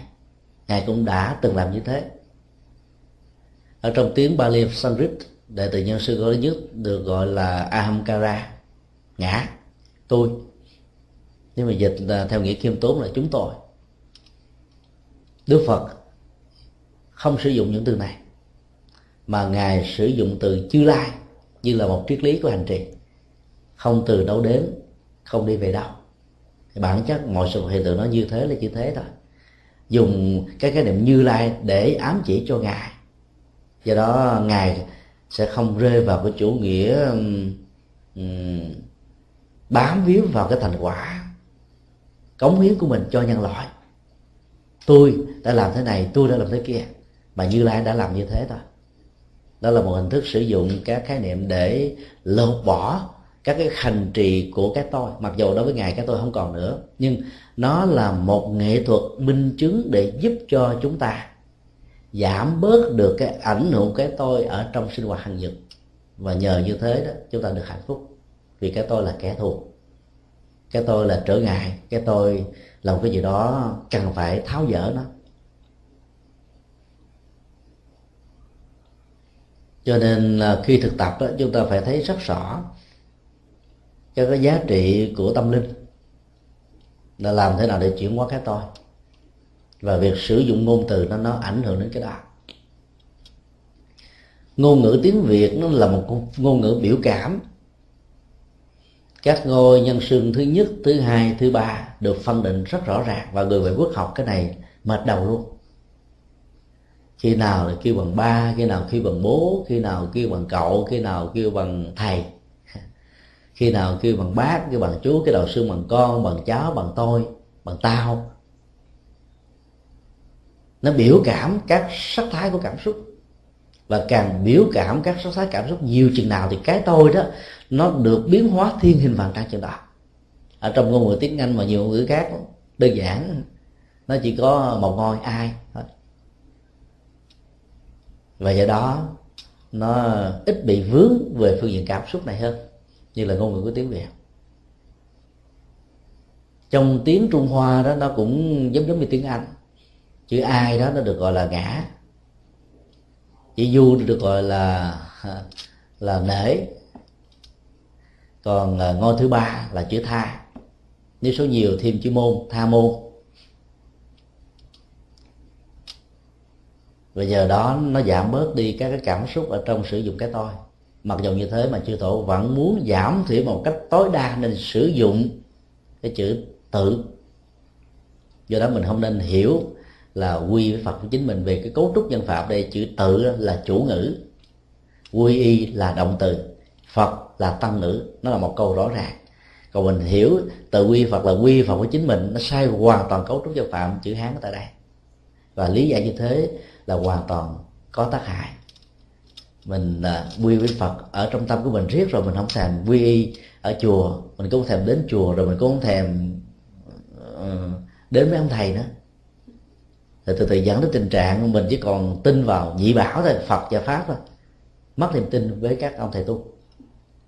Và do đó, nó là một cái biểu hiện khác của cái tôi rất nguy hiểm. Pháp vô thượng tâm tâm vô thượng là cái tâm mà không có gì có thể vượt lên trên được nó. Ở trong ngôn ngữ Bali nó gọi là Brahma nghĩa đen của nó là phạm thiên. Nghĩa đạo đức học của nó là, là cao thượng. Và được định nghĩa là từ bi hỷ và xả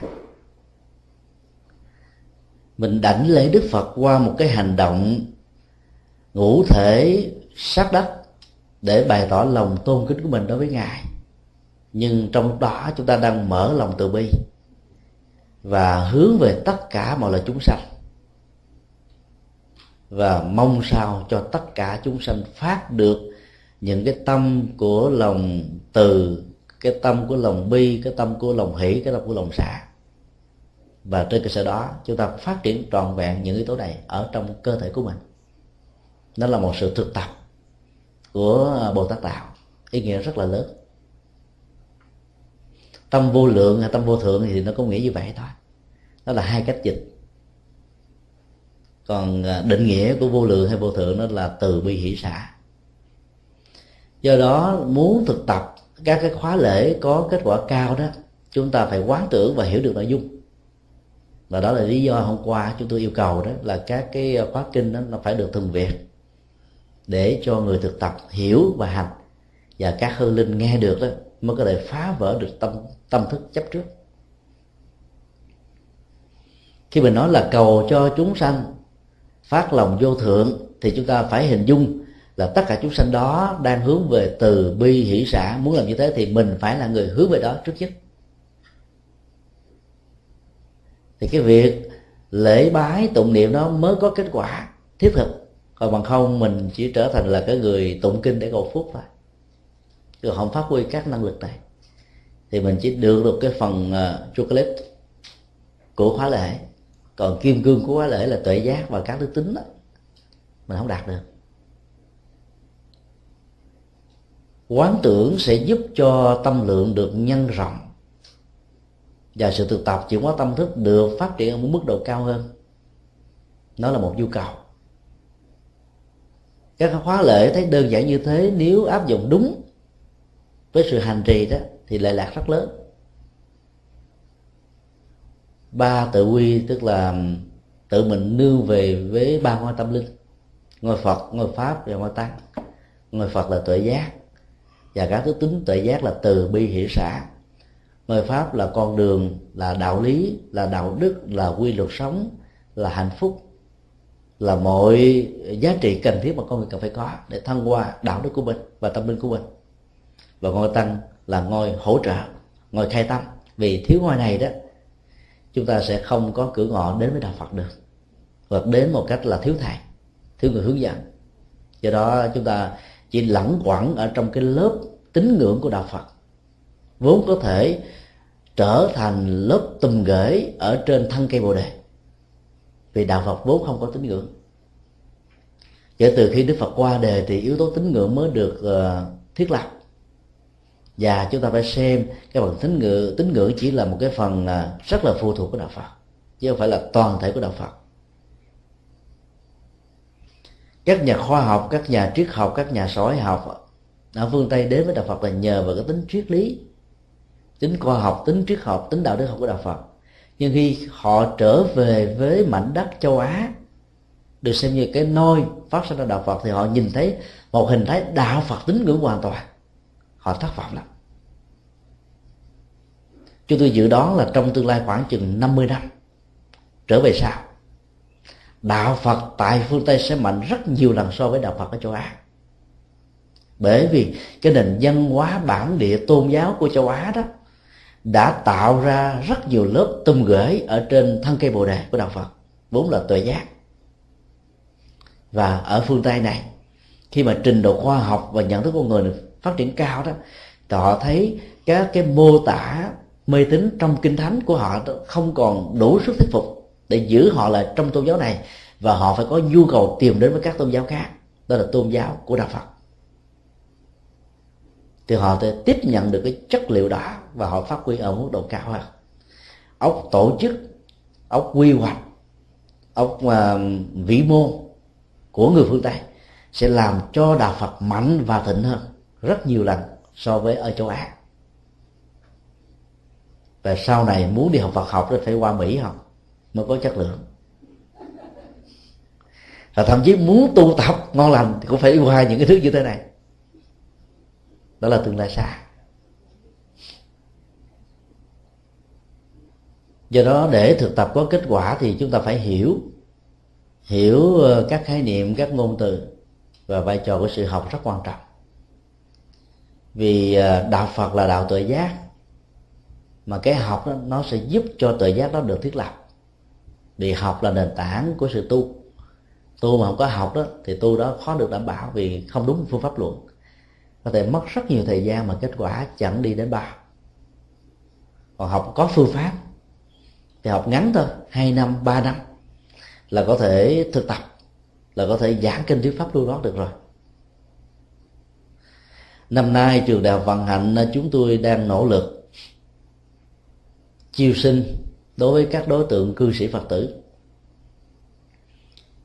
Kể từ khi ờ, giáo hội mới được thành lập tại Việt Nam vào năm 1981 đó, thì ờ, nhà nước đã không cho phép cư sĩ học Phật học trong các trường Phật học. Do đó ở trong hiến chương của giáo hội nó có một cái ban gọi là ban giáo dục tăng ni ở cấp trung ương là toàn quốc và cấp ờ, tỉnh thành. Và khi cái cái hiến chương của giáo hội được nhà nước phê chuẩn như thế đó, thì cái việc tuyển sinh là đối tượng không phải tăng ni sẽ bị loại ra. Bao nhiêu năm nay, người cư sĩ không có cơ hội học Phật pháp, chỉ được học thông qua các buổi giảng. Năm nay ờ, chúng tôi đang nỗ lực làm và đã thông báo, và thông báo đó đã bị cản trở nhưng chúng tôi vẫn làm. Hy vọng rằng là nó không có gì trục trặc. Mà nếu vào tháng 9 này đó, cái khóa đầu tiên ở cấp cử nhân, những người cư sĩ tại gia có được cơ hội học như là trường đại học dần hành trước năm 75 thì à, trong vòng 10 năm sau, chúng tôi tin chắc rằng là các hệ thống Phật pháp với hình thức là người cư sĩ sẽ làm cho lĩnh vực ngành nghề của họ đó, nó có được yếu tố và nội dung Phật pháp với các dữ liệu Phật pháp. Các nhà nhạc sĩ, các họa sĩ, các nhà kinh tế, giáo dục, nói chung là các lĩnh vực, nếu được học, Phật học. Để lấy cái nền tảng tâm thức cao này, làm thăng hoa cho cái ngành của mình đang nhấn thân đó, thì chúng tôi cho rằng là nó có giá trị lệ lạc cho cộng đồng và tha nhân rất lớn. Nghe các bài nhạc của nhạc sĩ trịnh công sơn, chúng ta không thấy các ngôn ngữ phật học, nhưng nội dung và triết lý phật học dễ đầy trong đó và những người thiên chúa giáo, tin lành và những người không theo đạo phật đã chấp nhận nhạc của trịnh công sơn như là một phần sự sống của họ. Khi nhạc sĩ họ trịnh qua đời, hàng chục ngàn người đã đi đưa lễ tang với lòng tôn kính. Ứng dụng Phật pháp như thế, chúng tôi cho rằng là có giá trị lệ lạc rất nhiều và tương tự trong mỗi lĩnh vực và ngành nghề. Nếu chúng ta làm được điều đó, thì Phật pháp sẽ được thăng hoa làm theo cái sở trường và vị trí của mình. Nói tóm lại đó là để làm được việc đó thì chúng ta phải hiểu được Phật pháp một cách vững. Và trong lúc à, thực tập thọ trì kinh đó, phải thực tập theo ý nghĩa là hành trì hơn là chỉ đọc như là một thói quen thôi. Có nhiều người cứ đến giờ nghe ba tiếng kiển lên là làm lễ và làm lễ như một cái máy thôi hết giờ xuống chứ không có quán tưởng gì trong đó theo lời kinh và nội dung của nó. Thì cái kết quả của sự hành trì đó chẳng là bao. Có thể có mặt ở trong chùa 30 năm 40 năm 50 năm, hoặc là đi chùa cả một cuộc đời. Mà phần tâm thức chúng ta nó không được phá vỡ để nâng ở mức độ cao nhất, như là các vị thánh đã từng đạt được. Cho nên hiểu Phật học để dẫn đến hành trì Phật học, để có được cái kết quả Phật học ở trong đời sống đó, là điều nó có mối quan hệ rất là mật thiết với nhau. Do đó rất mong tất cả chúng ta cùng luôn tâm. Xin đi câu hỏi khác.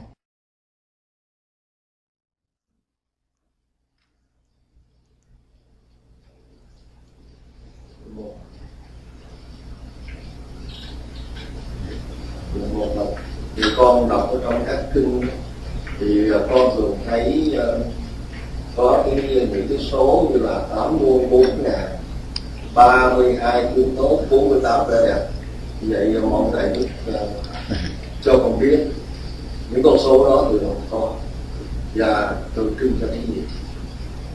Một.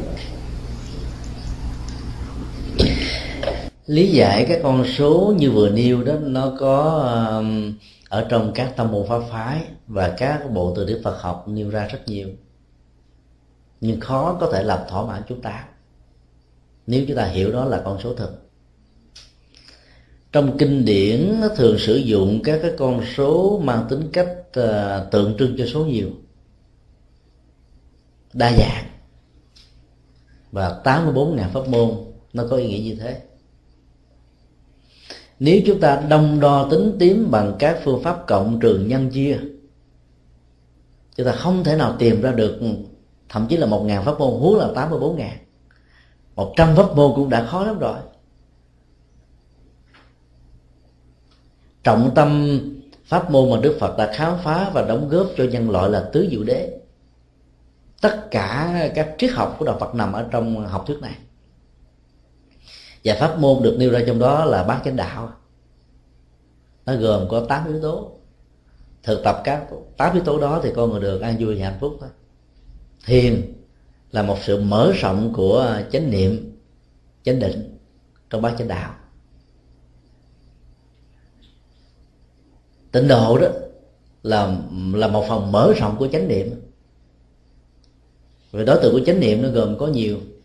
Mà phương pháp lục niệm nó gồm có niệm phật, niệm pháp, niệm tăng niệm bố thí, niệm đạo đức, niệm chư thiên. Ta phát huy cái nội dung của địa phật trở thành một tông môn pháp phái. Mật tông là sự trang nghiêm thanh tịnh và tương ưng của ba nghiệp. Thì đó là những cái phần của chánh nghiệp và chánh mệnh tất cả đều nằm trong đây. Cho nên chúng ta không còn cách nào khác phải hiểu con số đó là số biểu biểu tượng đối số nhiều. Cái nghĩa Phật học của con số 81 ngàn pháp môn nó hoài là số nhiều ra, nó còn có ý nghĩa như thế này. Ta đừng bao giờ lấy pháp môn mình làm hệ quy chiếu để nhận định đánh giá các pháp môn của các hành giả khác là đúng hay sai, là cao hay thấp cái đó nó đã làm cho cái tôi được lớn và trở ngại vô cùng. Khi mình cho rằng pháp môn mình hành trì là đúng mà các pháp môn còn lại là có vấn đề đó, thì là những người hành giả phật tử như nhau, đệ tử của đức phật. Nhưng chúng ta không thể ngồi chung ở trong một ngôi chùa, không thể thực tập chung ở trong một sự thực tập, mà vốn nó có thể có những giá trị chuyển hóa tâm thức của chúng ta rất lớn. Mỗi một pháp môn có thể được xem như là một cái phương tiện giao thông. Và đây là giao thông tâm linh. Phương tiện giao thông đầu tiên trong lịch sử loài người là đi bộ. Kế đến là đi xe. Xe ngựa, xe hưu xe dê. Sau này là xe đạp, xe honda, xe hơi, xe lửa. Kế đến là tàu thủy. Kế đến là trực thăng rồi máy bay. Các phương tiện giao thông này đó, nó ứng với lại các cá tính và sở thích của con người. Ở trong những quốc gia nghèo đó, khi có được chiếc xe đạp, người ta phấn đấu làm ăn làm sao có được một chiếc xe Honda. Bây giờ Việt Nam đã trải qua giai đoạn của xe đạp, từ đi bộ. Rồi bây giờ ra ngoài đường phố là 90% là xe Honda. Trong tương lai 10 năm nữa, sau khi Việt Nam được chính thức gia nhập và thành viên 150 của WTO thì Việt Nam bắt đầu sẽ có xe hơi nhiều và nó sẽ được à, Tây phương hóa. Thì lúc đó đó là cái khuynh hướng của những người nghèo đó là muốn bỏ những cái phương tiện cũ kỹ để chọn những phương tiện giao thông lớn hơn, quan trọng hơn, an toàn hơn. Nhưng ở phương tây này đó, những người giàu lại có khuynh hướng bắt đầu thích đi xe mô tô. Nhất là trong mùa hè này. Ở trong những cái xa lộ như thế, cái độ an toàn giao thông không không không đảm bảo được. Nhưng mà họ thấy thích. Và việc lấy được một cái bằng lái, nó khó gấp ba lần so với lấy lấy xe họ mà họ vẫn ngoan hỉ mua một chiếc xe mô tô đời hiện đại có thể mắc hơn một chiếc xe hơi trung bình. Mà họ là sở thích ý chúng tôi muốn nói rằng là các cái phương tiện giao thông nó thích ứng với từng cái cá tánh và các cái pháp môn được xem là các cái trục uh, giao thông tâm linh đó nó cũng ứng với cá tính của con người. Có người hợp với pháp môn niệm phật có người hợp với pháp môn uh, thiền có người thì hợp với pháp môn mặt tóc và nhiều pháp môn khác nữa. Do đó là cứ sử dụng đúng pháp môn của mình đúng phương pháp của pháp môn thì kết quả hành trì sẽ có lệ lạc sẽ ờ, có mặt. Hiểu 84 ngàn pháp môn là tính đa dạng, đa quy của các pháp môn. Vốn đều là các cái ờ, phương tiện tâm linh, có thể đem mình đến an vui hạnh phúc thì chúng ta không bao giờ thấy các pháp môn khác với mình là một trở ngại. Và các vị thầy tâm linh, khai tâm mở đạo cho mình thông qua một pháp môn đó là vị thần tượng hóa mình xem các vị đó như là những người hỗ trợ khai tập cho nên là không có tình trạng là đệ tử của vị này chống vị thầy kia và ngược lại. Có một số khuynh hướng của các phật tử đó chỉ xem thầy của mình là số một thôi. Và rất hãnh diện tự hào khi thấy rằng mình là đệ tử của một vị cao tăng, một vị hòa thượng có danh tiếng, là một vị tu sĩ nào đó có tầm ảnh hưởng trong sinh hoạt tu học. Cái đó là cái tôi cái đó là trở ngại. Và cái đó là sai hoàn toàn với vi, quy y tam bảo theo tinh thần nhà phật.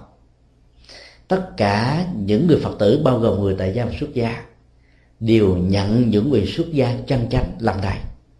Chúng tôi cũng có tam bảo, và tăng bảo cũng là thầy của chúng tôi. Và tất cả những người tại gia cũng như vậy. Còn vị thầy quy cho chúng ta đó chỉ là vị khai tâm thôi. Cái tình cảm con người, nhất là con người châu á đó cho phép chúng ta thấy cái vị uh, truyền giới cho mình là quan trọng nhất. Và mình có khuynh hướng là ăn cái nào rào cái đó. Cái tình cảm của con người đó có thể thông cảm được có thể chấp nhận được.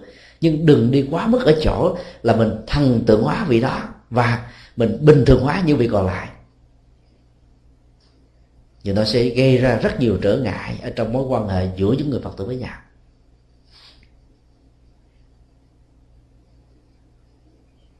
Tám mươi vẻ đẹp.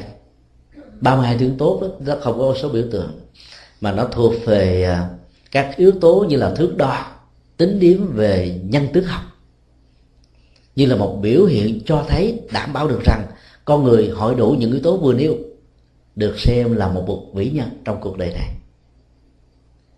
Cái cấu trúc nhân tướng học của người ấn độ đó dựa vào các loại hình của các chúng sinh và lấy yếu tố nào là nhất số một ở trong các loại hình đó, thì người ta tượng trưng và mô tả cho đức phật và các bậc thánh. Nhưng nếu chúng ta ráp nói một cách nghĩa đen chữ trắng, tạo thành một cái cấu trúc nhân thể học dựa trên 80 vẻ đẹp và 32 thứ tốt, thì chúng ta thấy một đức Phật hoàn toàn không đẹp tí nào cả. Thí dụ, ở trong các loài động vật thì không có loài nào như là loài kỹ vượng, có cánh tay dài quá cái đầu gối người bình thường làm gì quà dài quá đầu gói không à nó chưa bao giờ đến đầu gọi.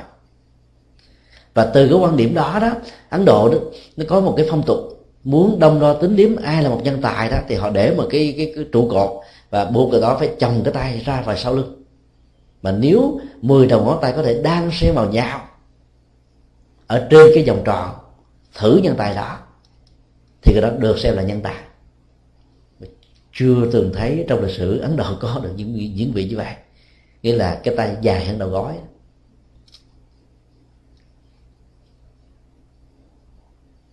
Do đó chúng ta phải thấy nó là cái mô tả mang tính cách biểu tượng rằng những cái quý nhất ở trong các tướng của những chủng loại đó đức phật có. Nhưng ráp nói theo nhân thể học thì nó không ăn khớp. Do đó chúng ta phải hiểu theo nghĩa biểu tượng rằng là một bậc vĩ nhân, nó sẽ có những cái phước báo trọn vẹn. Mà một trong mười danh hiệu được gọi là minh hạnh túc. Minh là tuệ giác. Hạnh là đức hạnh. Bao gồm vạn hạnh công đức, tu tập nhiều đời nhiều kiếp. Dấn thân, độ sanh cứu thế, cho nên thần vô ngã dị tha.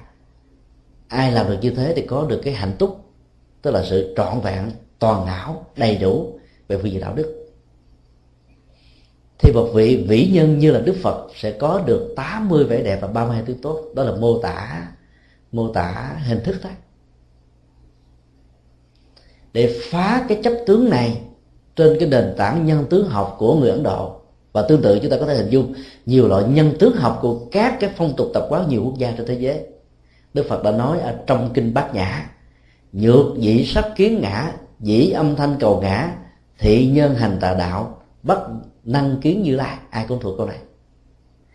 Nếu ai à, nhìn Đức Phật qua ba mươi tướng tốt về 80 vẻ đẹp, cũng như là các âm thanh tuyệt hảo được mô tả trong kinh là viên âm, là vi diệu âm, là pháp âm, là phạm âm, là thắng bị thế gian âm, là hải triều âm, và chỉ có những loại âm thanh như thế là mới là phật âm, còn những âm thanh khác không phải. Thì người đó đang đi trên con đường sai lầm, con đường của chủ hình thức và do đó người đó sẽ khó có thể thấy được chư lai. Có nghĩa là giác ngộ được phật tánh của chính mình. Kinh điển vẫn giữ lại 32 tướng tốt và 80 vẻ đẹp như là cái dấu ấn của cái nền văn hóa Ấn Độ.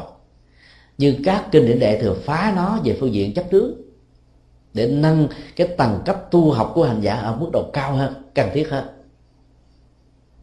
Và do đó khi tiếp xúc đó, chúng ta phải hiểu là trong từng bài kinh, trong từng câu đó, nó có thể có ba lớp ý nghĩa khác nhau. Lớp nghĩa đen, lớp tín ngưỡng và lớp tuệ giác. Người tín ngưỡng đến với đạo phật thì tiếp xúc với cái lớp và nghĩa đen chữ trắng hay là lớp tín ngưỡng. Còn những nhà dân bản học, những nhà khảo cổ học thì tiếp xúc với đạo phật qua nghĩa đen chữ trắng đó. Còn những nhà hành trì, những nhà triết học ở mức độ cao, và nhất là hiểu được cái tinh thần của phật giáo đại thừa đó, thì phải tiếp xúc đạo phật qua cái lớp ý nghĩa biểu tượng và triết lý.